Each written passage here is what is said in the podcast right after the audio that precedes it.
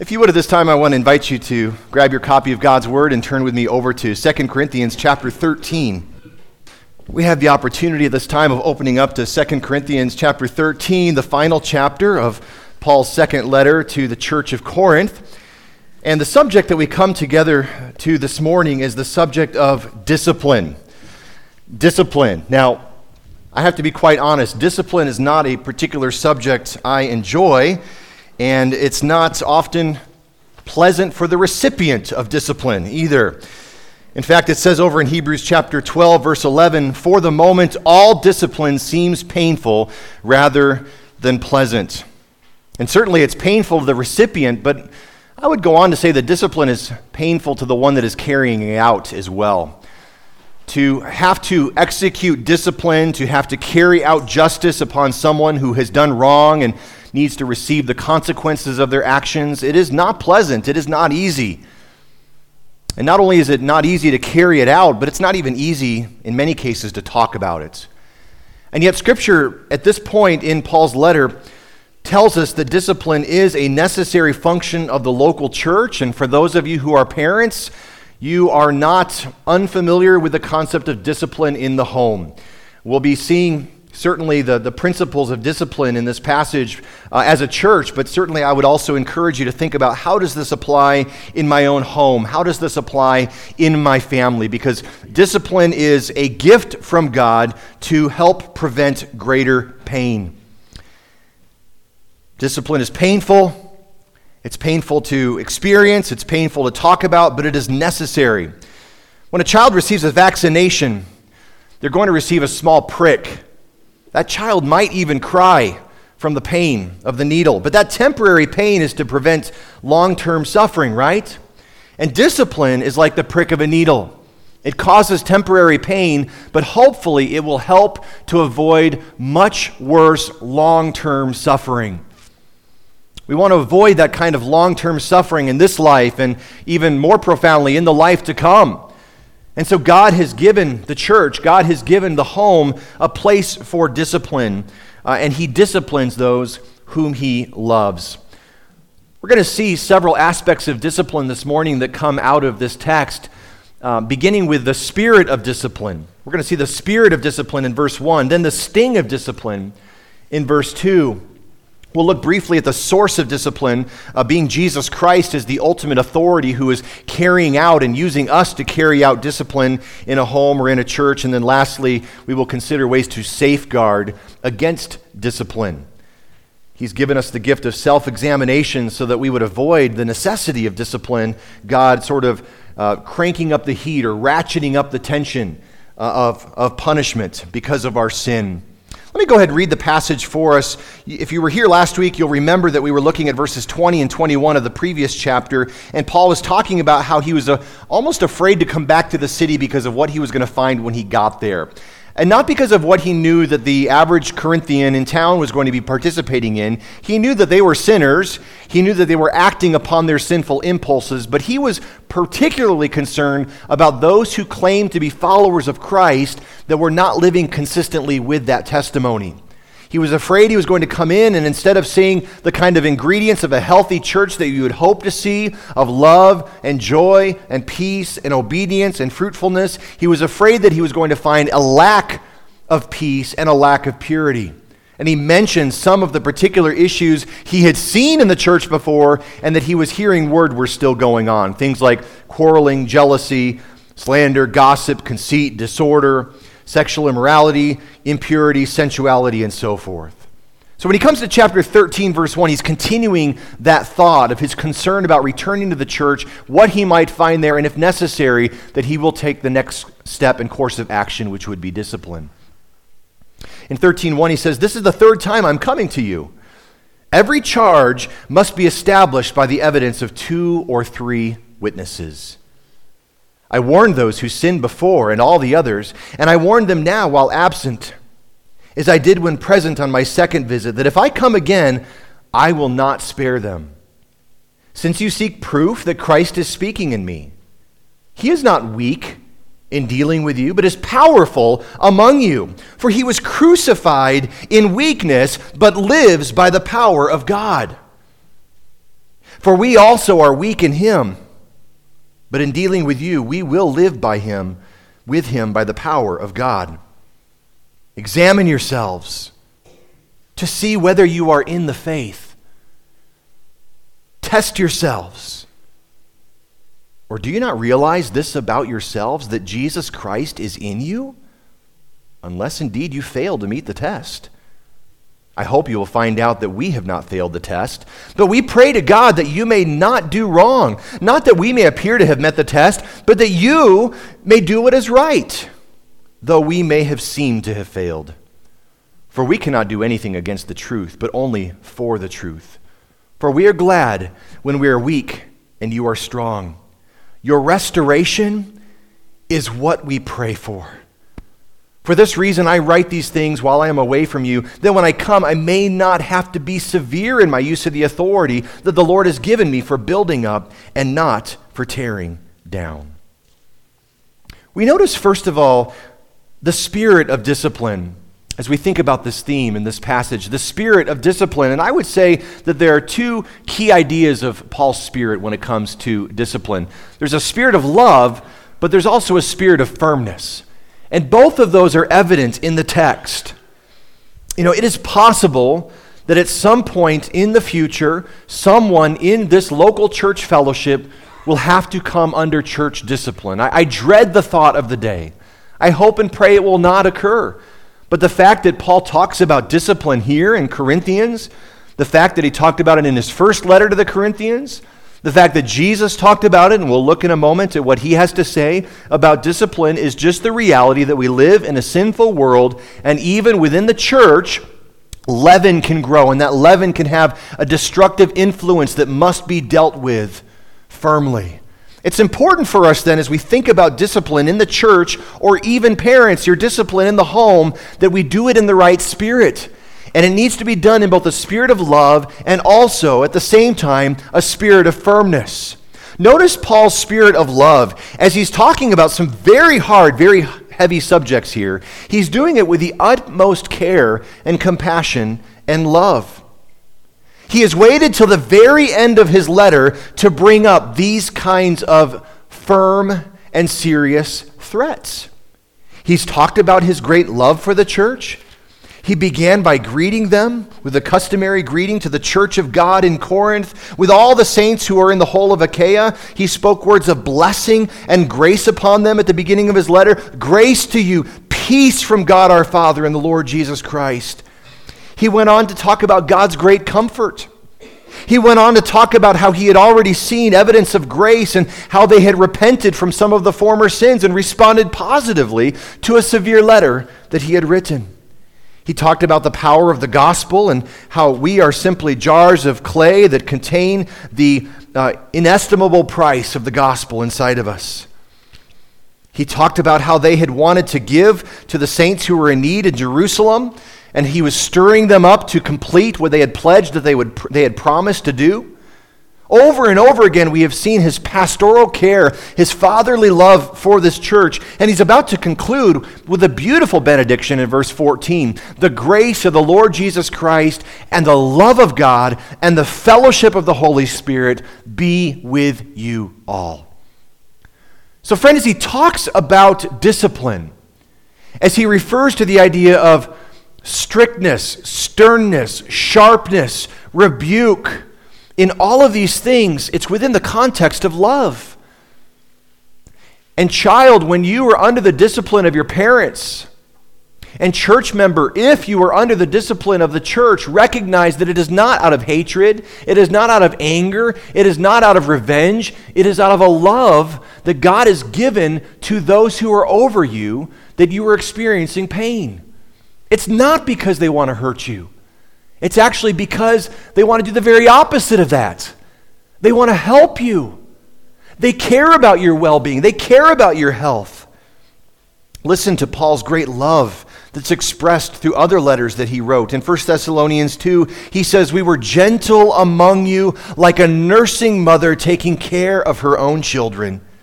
So, being affectionately desirous of you, you were ready to share, we were ready to share with you not only the gospel of God, but also our own selves, because you had become very dear to us.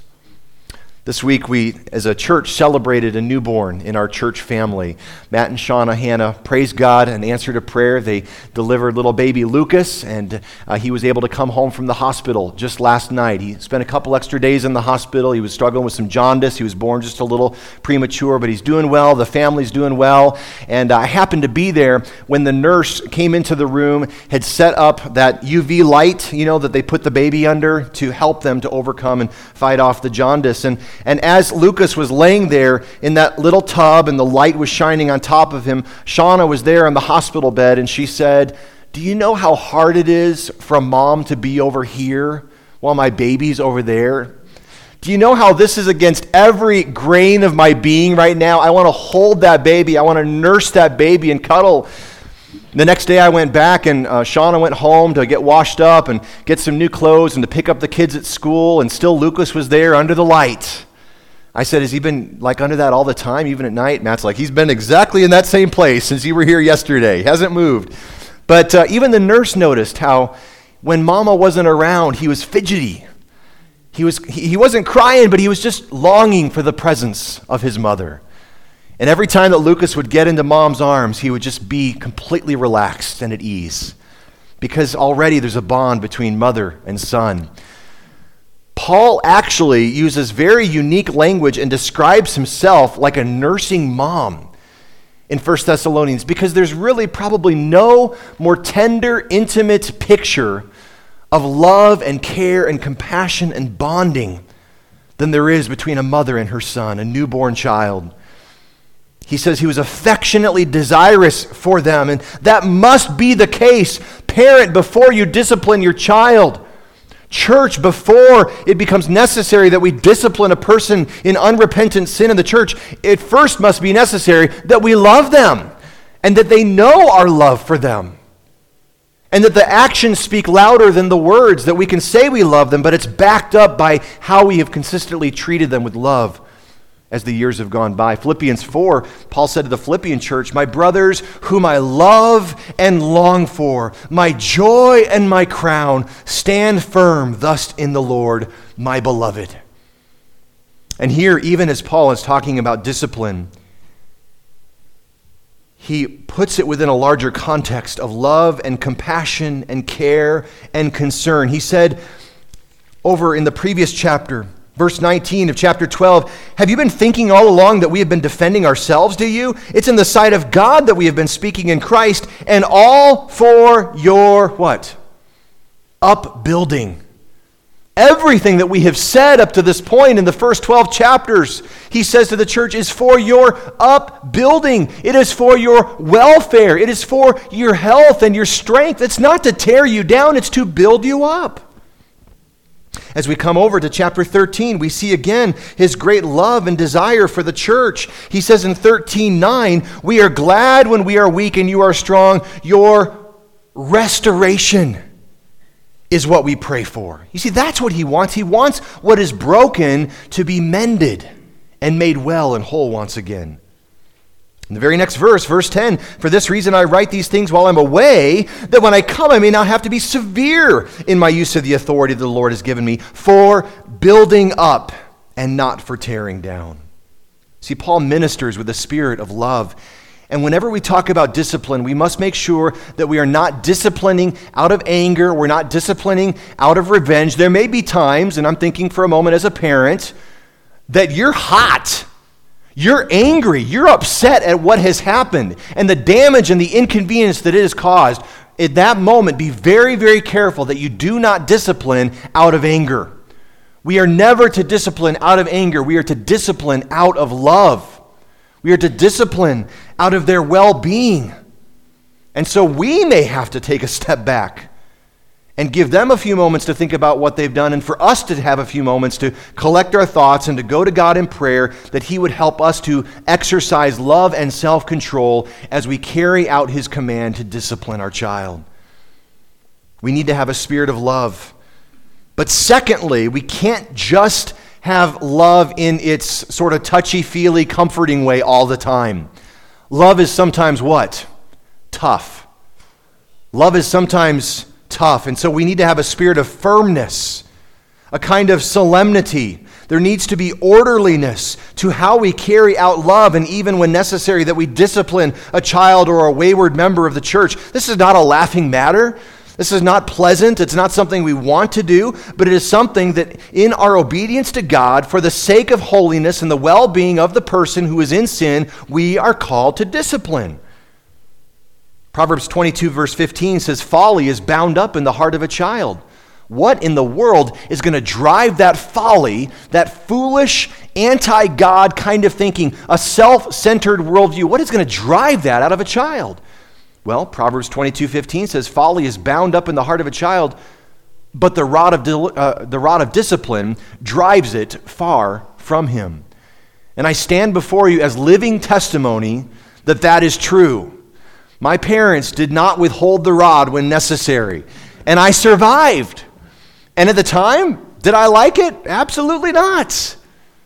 But you know what? I knew that my parents loved me.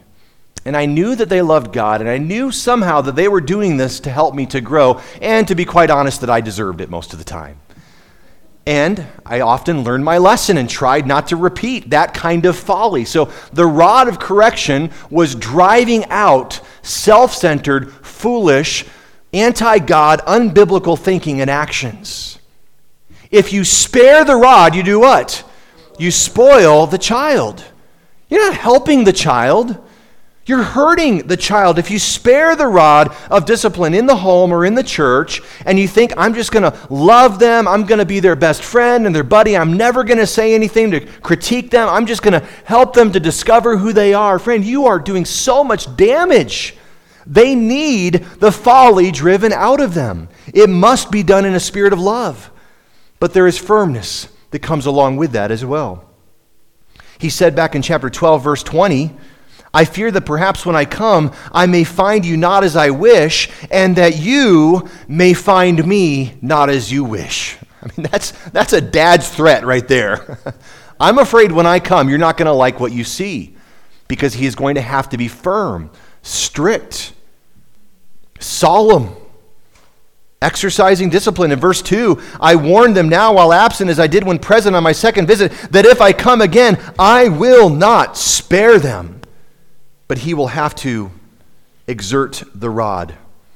We'll come back to that in just a moment under the, uh, the pain or the sting of discipline.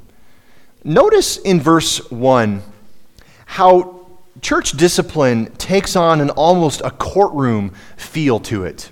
Did you notice that? Uh, this is the third time I'm coming to you, and he says there at the second half of verse 1 every charge must be established, how?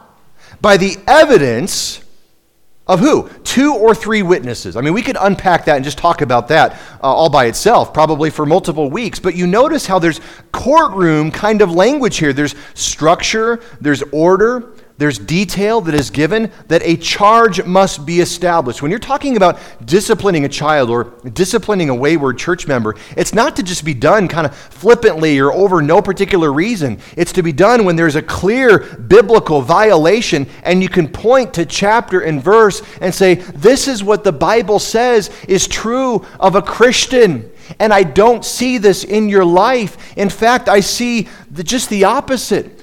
Exhibit 1, Exhibit 2, Exhibit 3. I'm seeing signs that don't seem to match up with what the Bible says a Christian should be doing, how they should be talking, how they should be acting. I'm not seeing evidence of the Spirit of God in your life. Every charge, you see, there are charges that are laid forward and they are established by evidence, as though it were in the court of law. And it can't simply be a he said, she said kind of a thing. There has to be multiple witnesses. So, church discipline begins one on one, just going and confronting a brother or sister in private. And certainly in the home, it's appropriate as much as possible for a parent to take that child aside and to set them down on the floor or set them down on the bed and talk to them in a discreet way that respects who they are. Not to shame them or embarrass them in front of the other siblings, but, but to talk with them, to get their attention, and to lay out the evidence of what just happened. Why did that happen? Why do you think maybe you said what you just said or why you did what you just did? And show them from Scripture why that is dishonoring to God. It's displeasing to Him. And that He says that we must punish where there is unrepentant sin. two or three witnesses in the church is a reminder that it's not enough just to have one person make some kind of an accusation, but there should be multiple people, not just because they heard it from the first source, but they've seen it for themselves. Multiple witnesses that can affirm that everything is true. And, and friend, that way, when you are approached, you can't say, well, that's just your opinion. You know, I have my way, you have your way. What's the big deal? But when two people come before you, or three people come before you, and particularly these should be spirit led, biblically informed, godly men or women that approach you and say, Brother, sister, we're just concerned. We're concerned by what we're seeing you post online. We're concerned about who we hear you're hanging out with. We're concerned about the lifestyle that it appears that you're practicing in, things that you're saying, places you're going. These things are not fitting of a believer. We're concerned for you. Let us know what's going on here. Because if we're understanding correctly and seeing this, this is not what a Christian should be doing.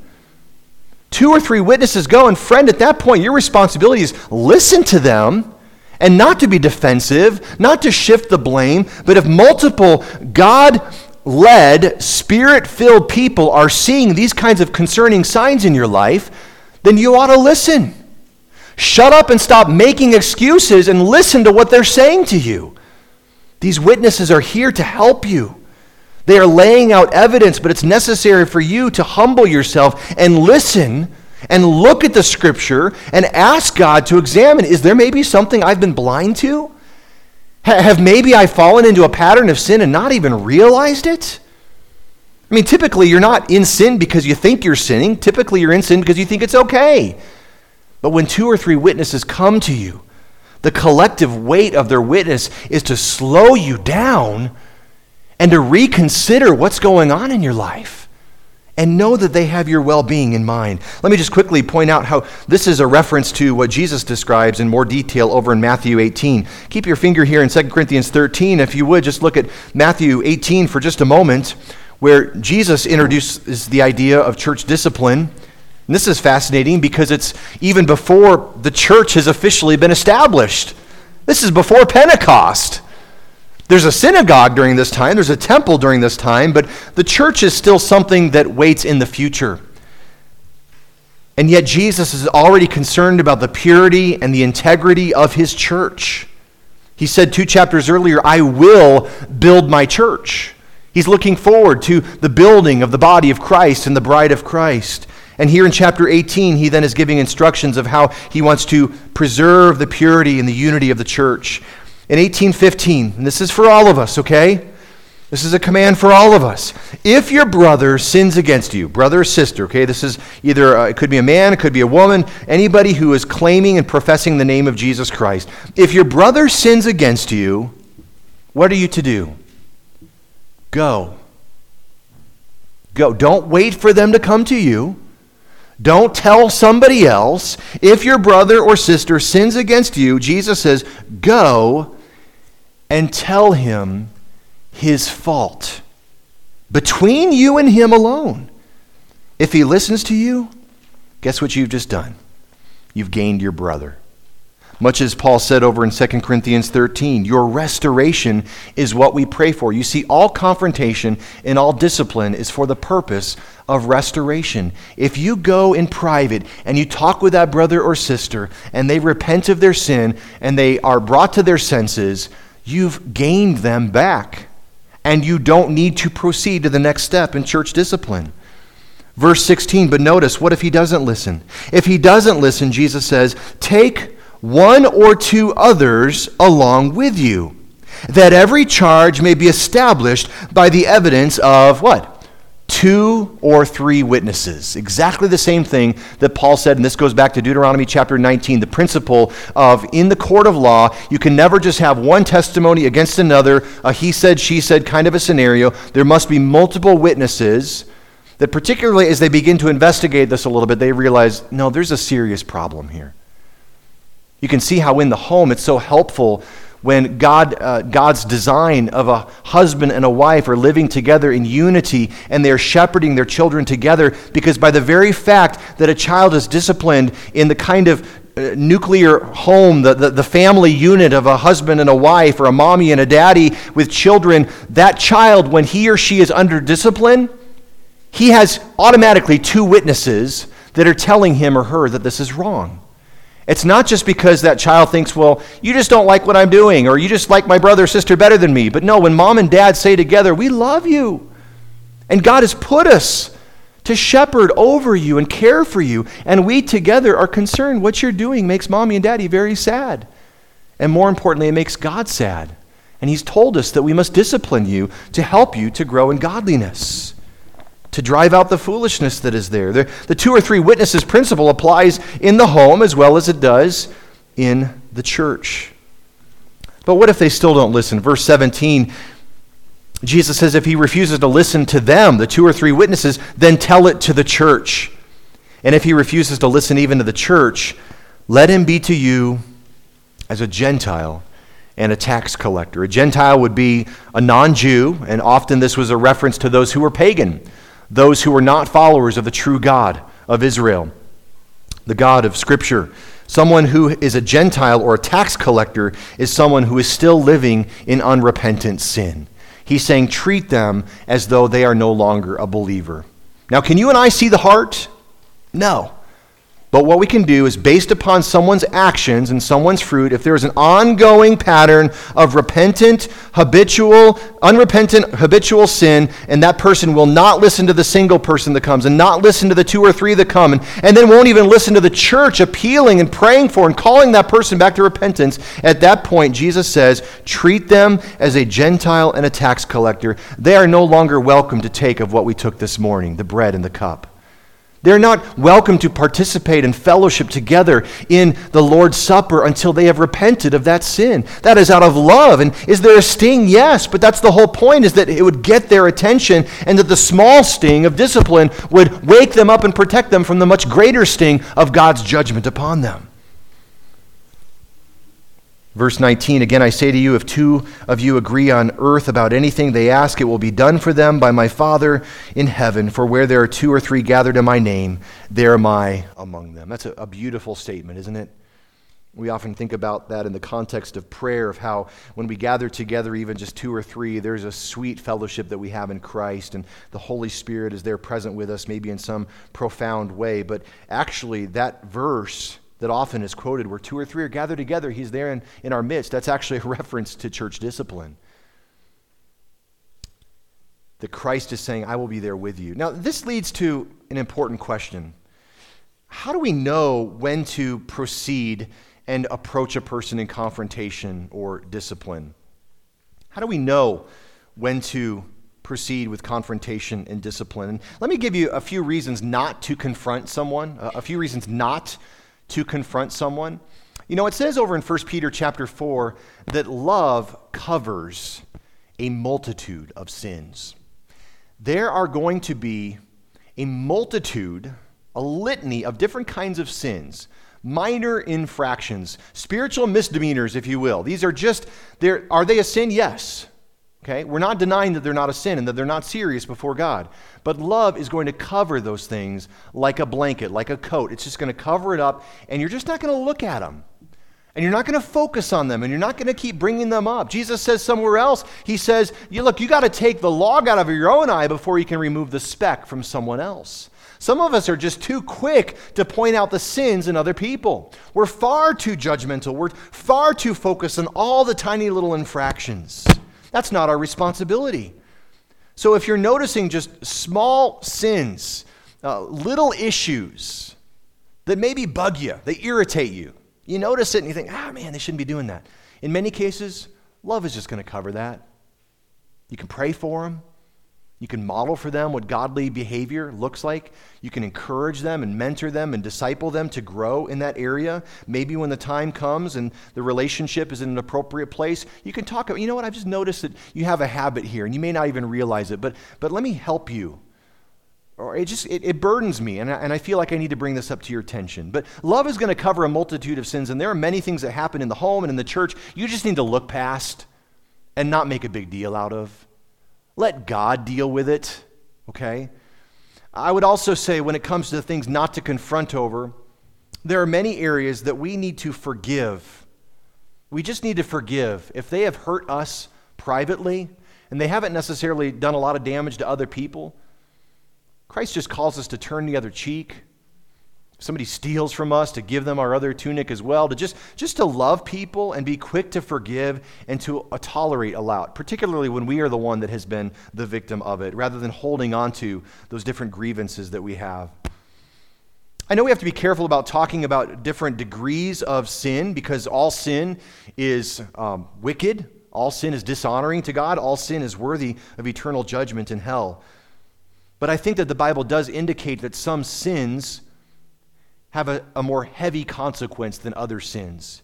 And so, if there are some sins that are just sort of relatively minor, particularly sins that are involving areas of omission, areas of omission. You know, there's two basic kinds of sins, right? There's sins of commission, where you're committing an active sin against God or someone else. And then there's sins of omission, where you're failing to live up to the standard that God has called you to.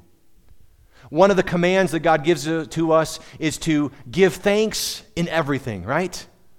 Well, if you really wanted to, you could probably point out multiple times in my life, in my day, where I'm not giving thanks in everything. It may not necessarily be cause for, uh, for church discipline. Uh, maybe if you notice that there's a complaining spirit, it would be appropriate to go and approach me and to talk to me about that issue. You know, I just don't hear much praise or thankfulness out of your heart and out of your mouth. I, I hear you gripe and complain. You, you always seem to be moaning about something going on, and I just don't hear a lot of praise. I mean, isn't God good to you? Oh, yeah, you're right. You know, it, it might be appropriate to talk to them, but is that necessarily going to be a sin of omission like that going to lead to church discipline? Probably not.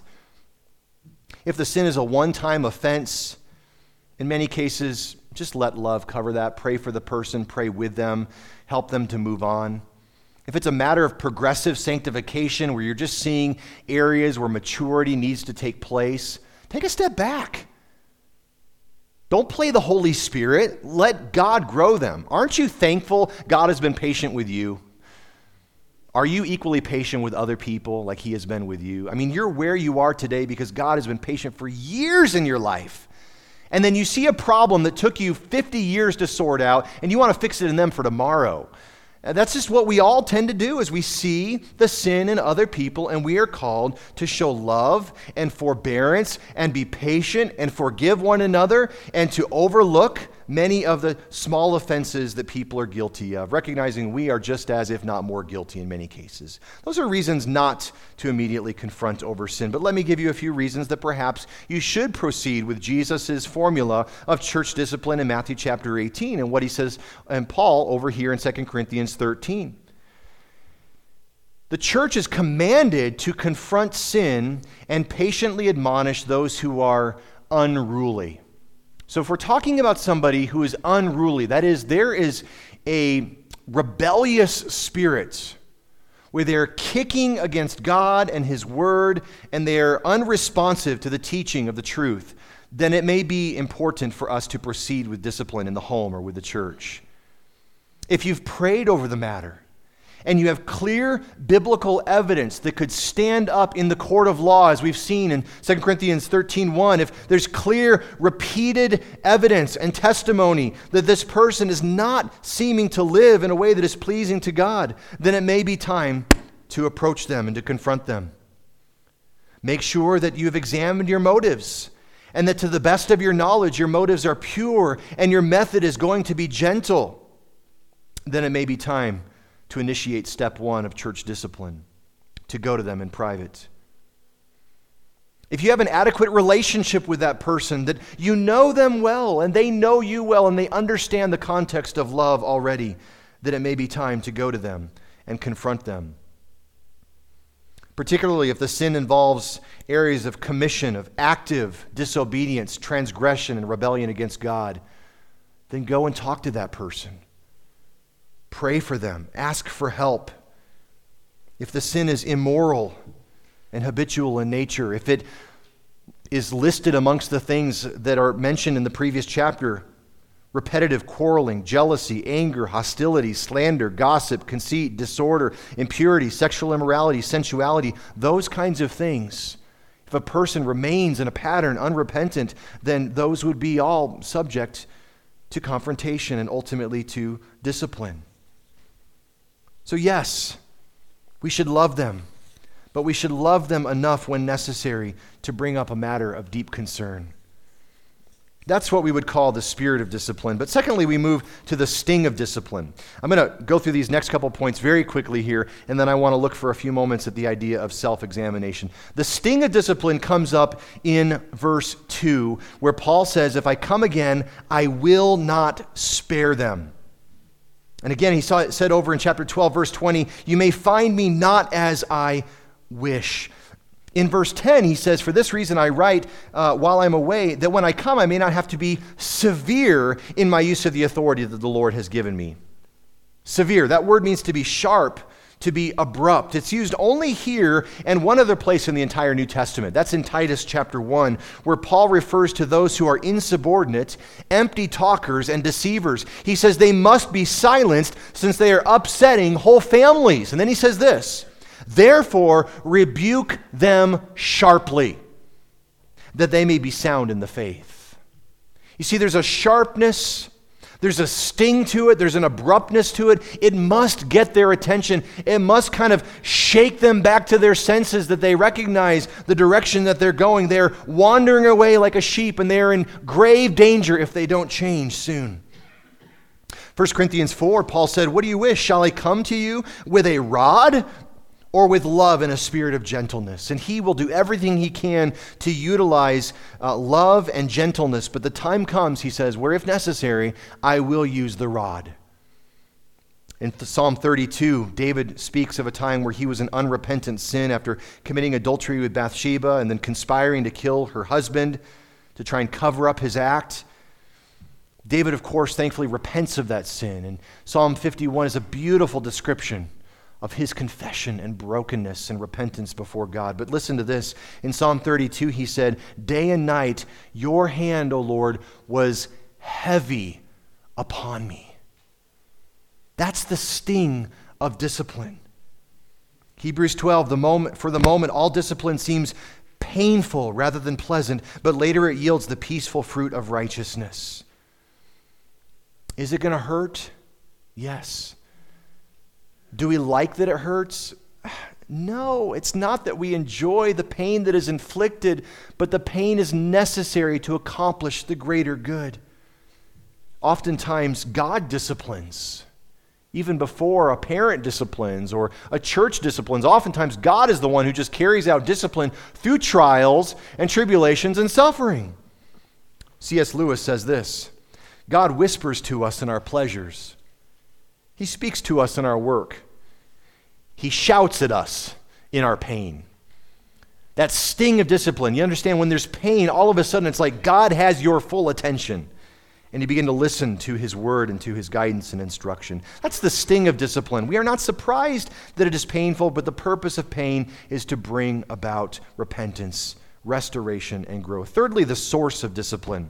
Just briefly, in verses 3 and 4, Paul brings up the fact again that the church is struggling with whether Paul is an authentic apostle or not. And he says that since you seek proof that Christ is speaking in me, that's what they've been asking for. They want to see proof. They want to see proof. Earlier, he said, You are my proof, church. He says, You are my proof. You are my letter of authenticity.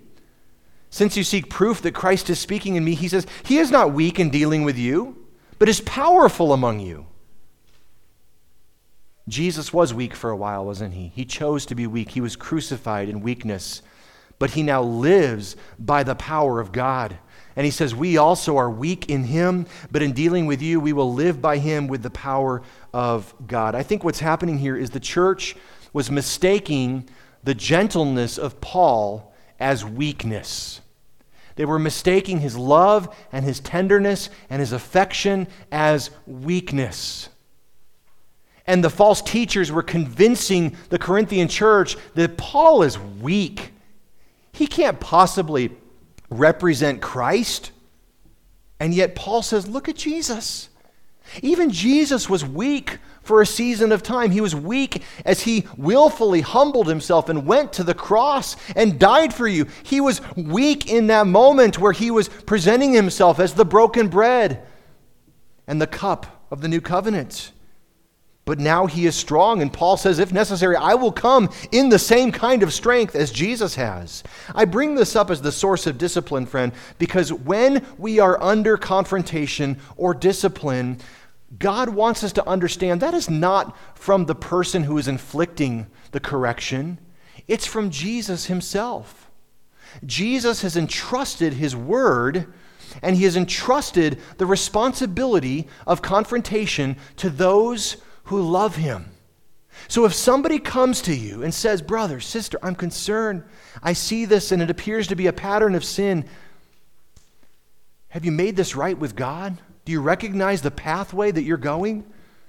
Recognize that that's not just simply a person in their own opinion or feeling talking that way. That is Jesus talking to you.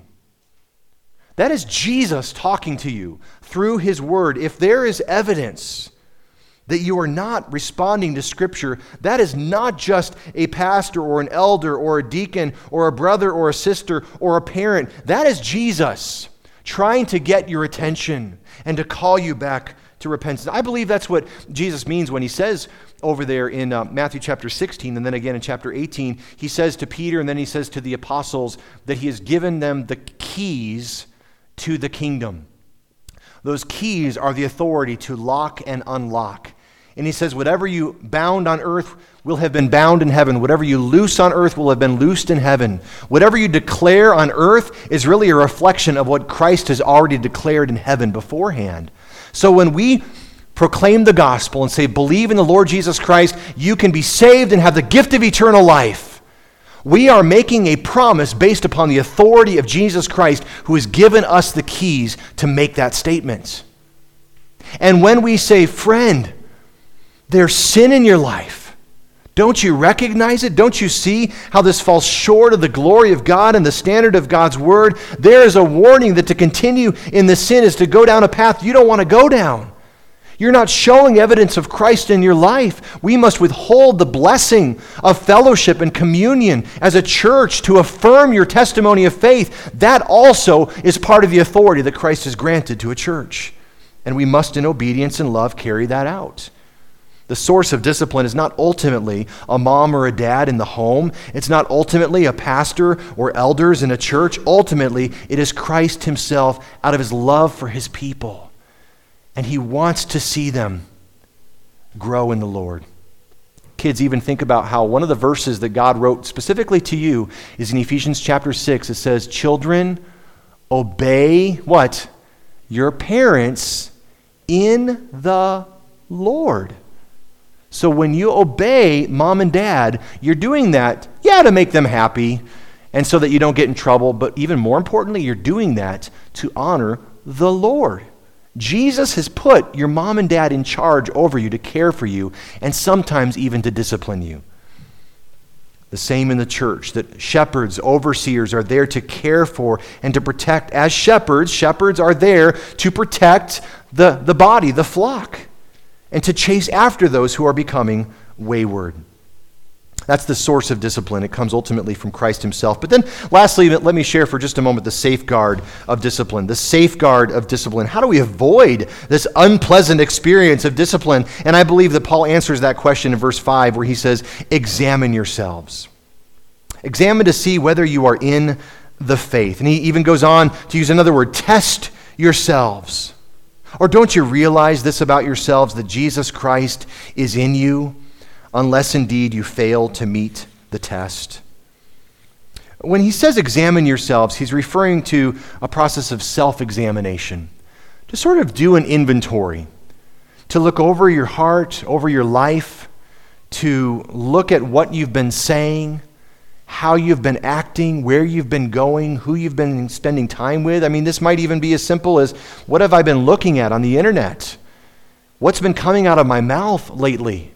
What decisions have I made recently? Are they pleasing to God? How much time am I spending in the Word and in prayer? There's a number of different kinds of, uh, of diagnostic questions that we can just simply ask to examine ourselves, and these uh, will safeguard us against discipline. Haggai chapter 1 The people of Israel had returned to the promised land, but they hadn't rebuilt the temple and uh, taken care of, of following the law. And so in Haggai, the prophet says, Therefore, thus says the Lord, consider your ways. You've sown much and harvested little. You eat, but you never have enough. You drink, but you never have your fill. You clothe yourselves, but no one is warm. He who earns wages does so to put them into, the, into a bag with holes. What's he saying? He's saying you're under discipline. You're being punished by God. He says, consider your ways. Consider your ways. Do some self examination. Figure out why this is happening. And when we repent of our sins, God is so quick and gracious to flood us with his mercy and grace. The purpose of self examination is to avoid further discipline. He's saying to the church, check yourselves over, do a spiritual inventory, see whether you are in the faith. And he believes that they are, by the way. He believes that they will pass this test. But what he's doing is saying this You want to know whether I am truly an apostle of Jesus Christ? Just look at your own life. Are you really a Christian? Because if you are a Christian, who's the one that led you to Christ? Paul did, right? So, by examining themselves and proving that they are of the faith, he is also saying, You will see that I too am of the faith. And it will uh, liberate his own uh, reputation as an apostle of Jesus Christ. We'll come back to that theme a little bit um, in our next time together, look a little bit more at the idea of self examination. But it's appropriate as we have taken time to take the Lord's Supper today and in our daily lives to think about the importance of self examination, inspecting ourselves, asking a series of diagnostic questions that would help us to see if we are of the faith. Jonathan Edwards wrote a, a book called The Necessity of Self Examination. Let me just read for you a few of the questions that he included, and, and you can find these online, um, but it's just a very helpful uh, list. Maybe I'll even email this out to you guys this week. But just listen to these questions because they can be helpful in times where we're preparing for the Lord's Supper, uh, in times where we just maybe have uh, gotten a little lax and let our guard down. Questions like this is it important for me to know whether or not I am in a state of sin? Do I live in the gratification of some lust, in, either in thought or in deed? Am I sitting, sinning against the light of my conscience in some way by going on in known sin? Have I invented ways of justifying my sinful practice, calling them by more virtuous titles or rationalizing them in any way? Do I regularly ask friends and loved ones to show me the faults I can't see in myself? Do I allow myself to commit sin because it is not widely condemned among my fellow man or because I see it done by my peers? In other words, you're doing what you're seeing other people do, and if, because they do it and everybody's doing it, it must be right. Am I selective in my obedience? Do I pick and choose which parts of my duty I will perform, neglecting those which are more distasteful to me? Do I set aside time regularly to read and meditate on the Word of God? Am I doing anything which might be considered a gray area? Things that godly brothers would view as a way of sin? When I look upon this with the utmost strictness, can I see any sin in it? Here's a couple more. Do I live in any way that I might regret when I lie on my deathbed? Is there anything I'm doing that I would not want to be caught doing if Christ were to return at this moment? So, those are helpful self examination questions that God has given to us to see if we are of the faith. And the hope is that we would pass the test and that we would confirm the life of Christ in us.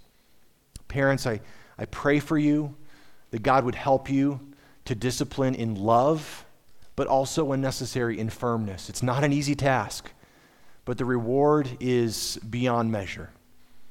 Church, we're all in this together. We're called to love one another. We're called to pray for one another, to bear one another's burdens. If someone is caught in a trespass, we go in a spirit of gentleness. In many cases, love is just going to overlook that sin. But if there's an ongoing, repeated pattern, may God give us the courage to obey Him and confront that person and help them to come back from their waywardness. Let's bow in prayer as the ushers come forward. Father, thanks for your word. Thank you for the joyful passages, but also for the heavy passages, Lord, that they have a purpose in helping us as well. Lord, I just again am so grateful for the love that my parents had for me, that they were willing to discipline me when necessary. Give our parents courage to know the age appropriate ways to talk with their kids, to work with their kids, and lead them toward righteousness, to drive out that heart of folly that we are born in as wicked reprobates in this world. We need your cleansing and forgiveness, and we know only the Spirit of God has the power to change a person. I pray that your Spirit would work in a mighty way in the hearts of our little ones in this congregation. We love them so much. As a church, Lord, we, we, we hope and we, we wish that we would never have to think about discipline or carry it out. But whatever that looks like, Lord, I pray that we would do it in a way that is godly, reflecting the principles that Paul shows us here in Corinthians and also that Jesus spoke of in Matthew chapter 18. Let us always do it in love, a spirit of gentleness, and with a hope and prayer of restoration.